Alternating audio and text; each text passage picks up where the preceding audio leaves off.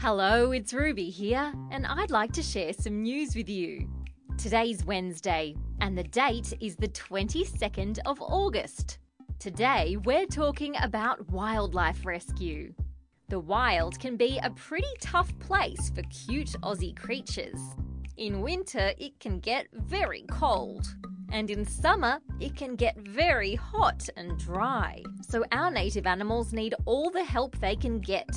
That's why some people in New South Wales have opened up a new wildlife rescue centre. They take in all sorts of animals, like possums, joeys, wombats, and even snakes. A lot of the time, these animals are just babies that can't look after themselves.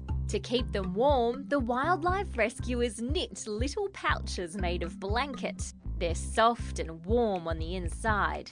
It makes the animals feel safe and comforted. The people who work at the Wildlife Rescue Centre say it's really busy because there are so many animals and so much to do. They need more people to lend a helping hand, so they've put the call out for more volunteers. Let's hope they find some soon. And that's the end of news time for today on ABC Kids Listen. Let's catch up again tomorrow.